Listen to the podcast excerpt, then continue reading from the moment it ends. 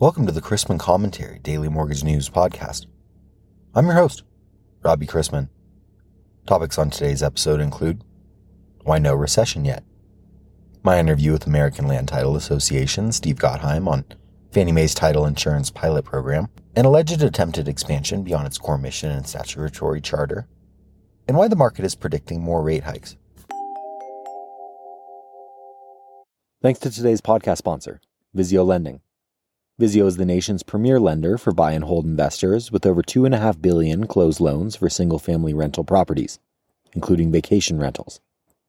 Visio is fast, simple, and dependable when it comes to financing rental properties. They believe time is money and strive to be upfront and consistent about their qualifications. Using a simple D S C R rather than a complicated N O I calculation, there are no tax returns or personal financial statements, and their pricing is set, so you always know your rate. Learn more, including about Visio's top-notch broker program, at w w w dot visio lending dot com. We're halfway through twenty twenty-three already, and time flies. But why haven't we seen a recession yet? One of the biggest reasons is the labor market, which has remained remarkably resilient. Companies, governments, and families everywhere took advantage of low rates to refinance their existing debt, and now they're paying rates that are pretty much close to the inflation rate, the equivalent of free money. But don't forget that the government has been handing out money like candy since COVID began, and that spigot will eventually get turned off one way or another. At some point, those predicting a recession will be right, just as predicting an economic expansion will eventually be correct. Economies function in cycles regardless of administration or foreign policy, and the old definition of a recession being two quarters of negative G D P, while simple and easy to understand, is stale and not accurate. An inverted yield curve does not always predict a recession, as we've noticed for the last several months. The Federal Open Market Committee and various Fed presidents, along with Fed Chair Powell, continue to talk about inflation. It remains too strong for the Fed's liking. The Fed thinks that there is significant underlying momentum in the domestic economy due to advances in household spending and business fixed investment combined with the further tightening of labor market conditions. Fiscal policy is intended to act as a natural drag on the economy, while the supply chain issues get worked out, and a few members of the F O M C at its most recent meeting noted that there were signs that the pandemic-related strains on labor supply were easing. Loan officers should know that there is no single way to predict how and when a recession will occur, since economists assess several metrics to determine whether a recession is imminent or already taking place. The National Bureau of Economic Research's definition that a recession occurs anytime you have two consecutive quarters of negative gross domestic product, or G D P growth, aside. According to many economists, there are some generally accepted predictors that when they occur together may point to a possible recession. Leading economic indicators, such as the I S M Purchasing Managers Index, Conference Board Leading Economic Index, and the O E C D Composite Leading Indicator are watched, as is the Treasury yield curve. Officially published data series from various government agencies that represent key sectors of the economy, such as housing stats and capital goods new orders data published by the U S Census, are also monitored. Changes in these data may slightly lead or move simultaneously with the onset of recession, in part because they are used to calculate the components of G D P, which will ultimately be used to define when a recession begins. Last are lagging indicators that can be used to confirm an economy's shift into recession after it has begun, such as a rise in the unemployment rate. For today's interview, I wanted to welcome onto the show American Land Title Association Steve Gottheim to talk about Fannie Mae's title insurance pilot program and alleged attempted expansion beyond its core mission and statutory charter. Steve is general counsel for the American Land Title Association, or ALTA. He leads public policy development for the association at the federal level and, and is the industry's main liaison with federal agencies, state regulators, and the National Association of Insurance Commissioners.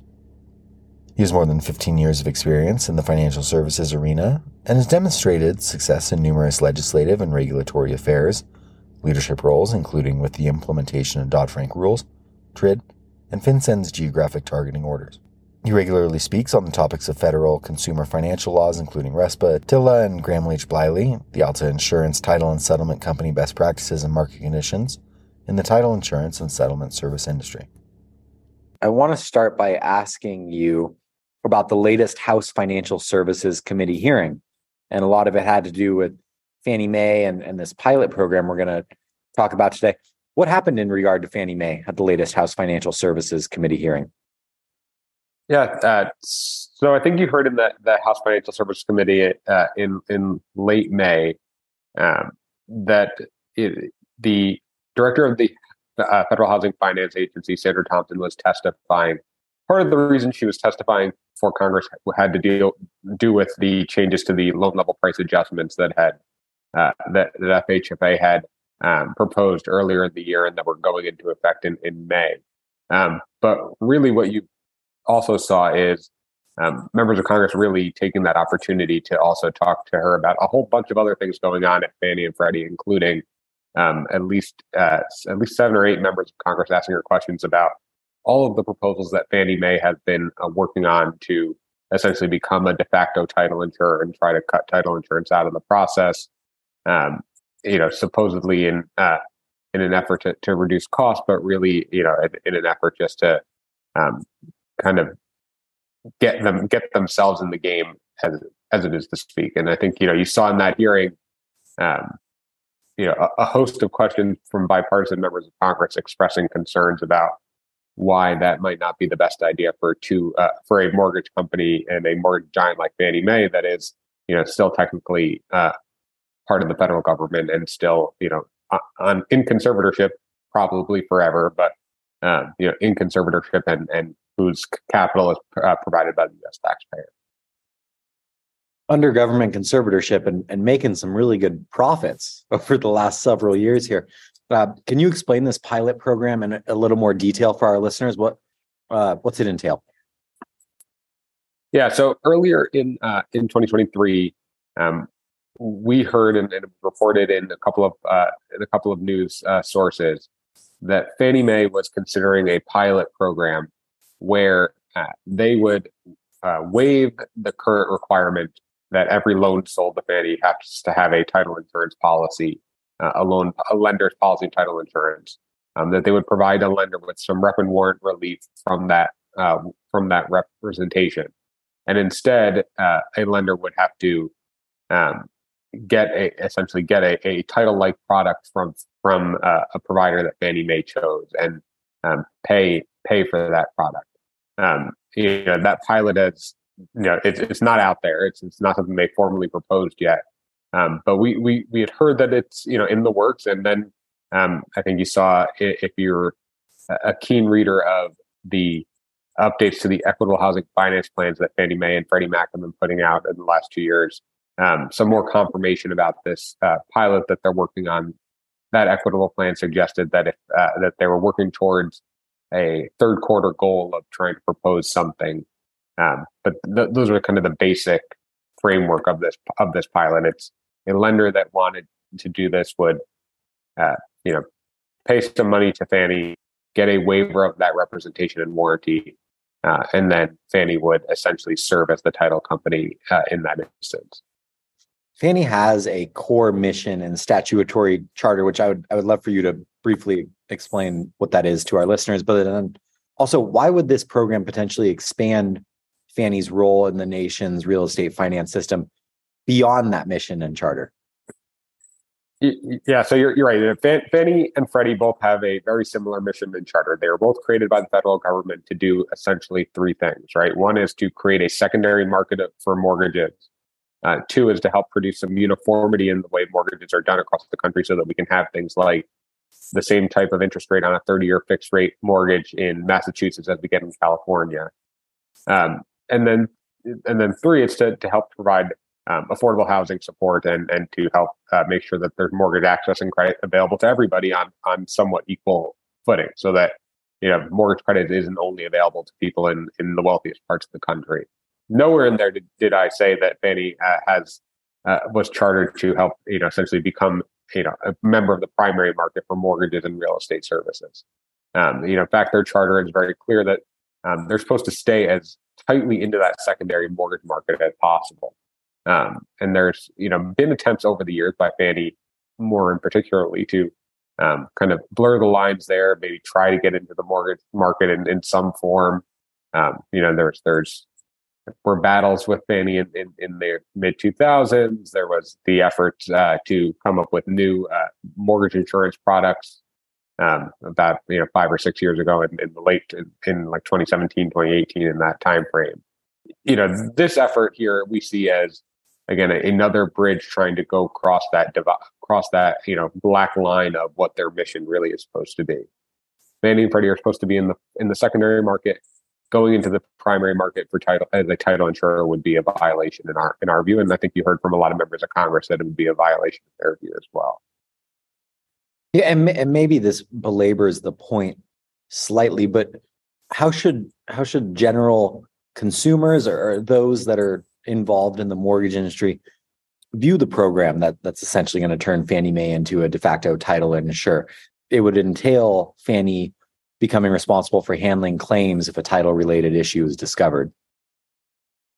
Right, and you know, I, you know, if I were sitting in the shoes of any, uh, con- you know, consumer or mortgage lender, I would hopefully look at this very, you know, I would, I would argue that you should look at it very skeptically. I, there's, there's, you know, from from the American consumer standpoint, the biggest thing that that they really, you know, care about when they're going to, uh, when, when they're buying a home is that they actually own will own that home, right? They they want to make sure they're getting the right financing. They want to make sure they picked out the right house. But if they don't know that they're going to own it, then that's you know then then you undercut the entire uh, you, you undercut the entire um, security of the entire real estate economy in general. And so that's the that's the essence of what title insurance does. Um, replacing you know that due diligence, replacing that certainty that the title industry provides right now today for an all-in price of less uh, of roughly um, on average about zero point seven five percent of the purchase price of the mortgage. It's one of the cheapest things that you can buy in the entire mortgage process is title insurance. Replacing that surety with uh, the speculation that there might be um, a, a better way to do this, or that Fannie Mae might have some ability to do this, even though they've never been in this marketplace to begin with, um, it, is really a trade-off that I would think most American consumers would not uh, want to be the guinea pig, the guinea pigs for. Um, and so I, I, I think, you know, most lenders would want to look very skeptically at this. I think the second part of this is, as you said, to do this the right way, Fannie's going to have to figure out how to handle all of that workload of being a title company, of, you know, getting title records and data and actually doing the type of title search and examination that all, that title companies do every day, um, being ready to handle claims and actually resolving these issues. From a lending standpoint, when you, when you have uh, issues with lien priority, it's it, it's one thing to, to to look at those issues. A lot of the time they can be hit, handled in foreclosure if they come up after the fact. But when you have consumer issues coming up, that's a whole different thing, right? Most uh, you know, you really can't get, uh, just you know write a check to get away from when somebody thinks, oh no, my neighbor actually owns a small portion of my backyard. Now I can't build the pool that I was thinking of building. You know, those don't typically go away with just a little bit of money. And, you know, how's Fannie going to be in a position to, to really kind of do that type of work? And what we know today is in seventy-five percent of real estate transactions, owners are buying a title insurance policy to protect themselves along with the owner's, along with the lender's policy. And so, you know, they, they're going to have to figure out some way if they're ever going to go forward with a pilot like this, um, how they're going to help, you know, meet the needs directly of those American consumers, which is we said earlier, it's, it's something that is not what they're supposed to be doing. They're supposed to be in the secondary market. They're supposed to just be liquidity of the of the mortgage market and not trying to actually, you know, be the front face of it. And you you might have just answered my next question there, but you all the time are are liaisoning with federal agencies, state regulators, among others. Why do you think Fannie should reconsider? I mean, it it, it stands where if you're Fannie Mae, you think this benefits them. So, uh, I mean, from their perspective, why why do you think they should reconsider? Yeah, I mean, per, first and foremost, they should reconsider because this is outside of the, the mission and scope and, and charter that they that they've been given by the United States government, right?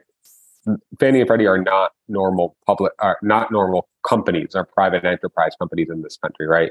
You know, if, if if you know, if I start a bank or start some other business, and I decide I want to get into a new line of business. You know, as a private business, that that's fine. You can make that decision as the owner. You can make that decision as the C E O of a private company. Fannie and Freddie are government chartered, are government chartered corporations. They have to live by the very specific charters that they've been given by the United States government, and they benefit from those charters with having such a a more favorable cost of borrowing funds, um, you know, they get advantage of it, and they should then also have to live by the limitations of it as well. So, you know, I think the first first reason that they should rethink it is it's, you know, not something that they're legally able to do, in, in our opinion, given their, their mission and charter. I think the second, you know, the second reason is, you know, we think that the best thing and the thing that should happen, especially when you have these two companies that are, again, controlled by the United States government in conservatorship, um, that are paying money back to the taxpayers for the extraordinary support the taxpayers provided to Fannie and Freddie during the financial crisis of two thousand eight, um, is that they should be, you know, not taking on more additional risk, but they should be looking for ways to offload every possible risk that they have.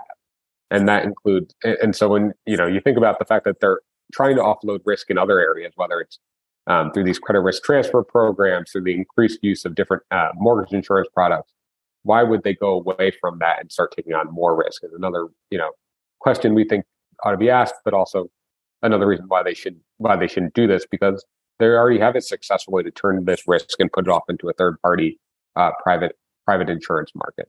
And the last thing, you know, I would say is really, and probably maybe the first part of this is, it's, you know, what's best for the American consumer. Consumers, as we've learned, uh, don't just want an insurance check if there's something wrong with their title. They want you to have not, they they want you to assure them before they close on that loan or before they close on that home that there's not going to be an issue in that title. And that's why title companies spend so much time and effort making sure that the seller has clear title and the buyer is going to get that title um, prior to closing. That's why most of the, you know, the cost of title insurance goes to all that upfront work.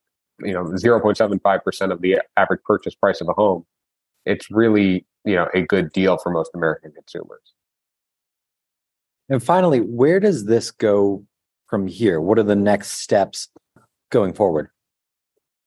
Yeah, so if you, you if you listen to the, the House Financial Services here, you heard uh, Director Sandra Thompson say, um, and answer all of the questions about this pilot in, in kind of the same manner, which is she said she's not a, seen anything about this pilot. It's not been proposed to uh, to fan, to F H F A yet, to the Federal Housing to the Federal Housing Finance Agency yet. Um, so she doesn't know the specific details because it hasn't come across her desk. We think that the, the, the best course of action is that it never gets across her desk, that um, the folks at Fannie, you know, recognize that this is, you know, not the type of project and priority that they should be undertaking, um, that it's not the best, you know, use of their resources and how they can support um, both the continued functioning of the housing and, and mortgage market, but also it's not really going to lead to the types of uh, benefit that's really at the goal of those equitable housing finance plans. You know, Um, when we look at, you know, what those housing finance plans are really supposed to uh, achieve, it to help find ways to reduce barriers to get um, low income and more minority home buyers into the into the home buying marketplace, given that historically that, you know, either because of, you know, historical discrimination or the lack of wealth building that has ca- been caused by historical discrimination, it is harder for those communities to become homeowners. And frankly, if we're going to have a, a continued and robust housing market, we need, you know, that opportunity for homeownership for a larger swath of this country. Um, and it seems like maybe they ought to be spending more of their time and, and focus thinking about the ways that they can um, make that happen. You know, as I said, title insurance is, is one of the cheapest um, costs of the entire house uh, home buying process. One of the most expensive parts is actually the fees that get charged to Fannie, to Fannie and Freddie, like those L L P As. So, you know, there's a lot of different ways that they can look inside their own house and and and really uh, come across and find things that are going to be the more impactful for helping uh, future home ownership. Steve, very well said. I think this is valuable information for our listeners, and uh, I really want to thank you for taking the time to talk to me today. Thank you, Robbie. Thanks for having us. Rates rose drastically yesterday as stronger than expected data, including a sharp upward revision to Q one G D P, cast doubts on an economic slowdown. In addition to Q one G D P increasing to two point zero percent from one point three percent, weekly jobless claims decreased by twenty-six thousand, which was a much larger drop than expected. The selling in the bond market, due to boosted risk sentiment and higher rate hike odds, lifted yields on the ten-year note and shorter tenors to levels not seen since the second week of March. Expectations for a twenty-five basis point hike in July solidified yesterday, while the implied likelihood of another increase in September grew to twenty-five point zero percent from around fifteen percent yesterday. Atlanta Fed President Bostich took a different outlook, saying that he believes that the appropriate Fed funds rate has been reached to return inflation to the two percent target. Inflation is headed down, but how soon will it get back to two percent or so? Gas prices were a big part of the inflation story in twenty twenty-two, and they're a big part of the disinflation story now. About sixty percent of the decline in producer prices last month was due to lower gasoline prices. And despite the onset of summer, a traditional time for road trips, demand for gasoline has fallen this year. The current national average for a gallon of regular gasoline is three dollars and fifty-eight cents, according to triple A, one dollar and forty-three cents less than this time last year. Supply chain bottlenecks are gone, and all the COVID stimulus money has been spent, so keeping inflation elevated has been a resilient labor market, which is also the reason we've yet to see a recession. Now, with the rate hike endgame in sight for many central banks, some investors are yet again betting on a U S downturn. The close of today marks the month and quarter end, but before then, markets will digest the latest personal spending and income data for May, which came in up one percent, roughly as expected, and zero point four percent, respectively. Expectations were for increases of zero point three percent month over month in both versus zero point four percent and zero point eight percent previously. So I guess that's good news in the Fed's eyes that people are earning less than was to be expected, which will help reduce inflationary pressures. The core P C E price index was up zero point three percent when it was seen increasing zero point four percent month over month and up four point six percent, about as expected year over year, the same as April. Later this morning brings Chicago P M I for June and final June Michigan sentiment. We begin the day with agency M B S prices roughly unchanged from yesterday and the ten-year yielding three point eight five after closing yesterday at three point eight five percent. Let's wrap up with a joke and some housekeeping. Brian and Doug are out playing golf. They get to the seventeenth tee, which overlooks a small lake, and see two guys out on the lake fishing. Brian says, "Hey, Doug, check out these two idiots fishing in the rain." And so concludes a lovely week of golf-related jokes that people didn't probably didn't really understand.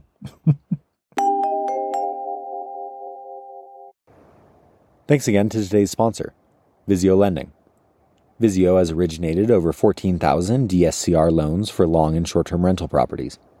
They offer qualifications based on D S C R rather than personal D T I, so no tax returns or complicated N O I calculations. Through their top-rated broker program, Visio brokers can earn up to five percent. Learn more at visio lending dot com.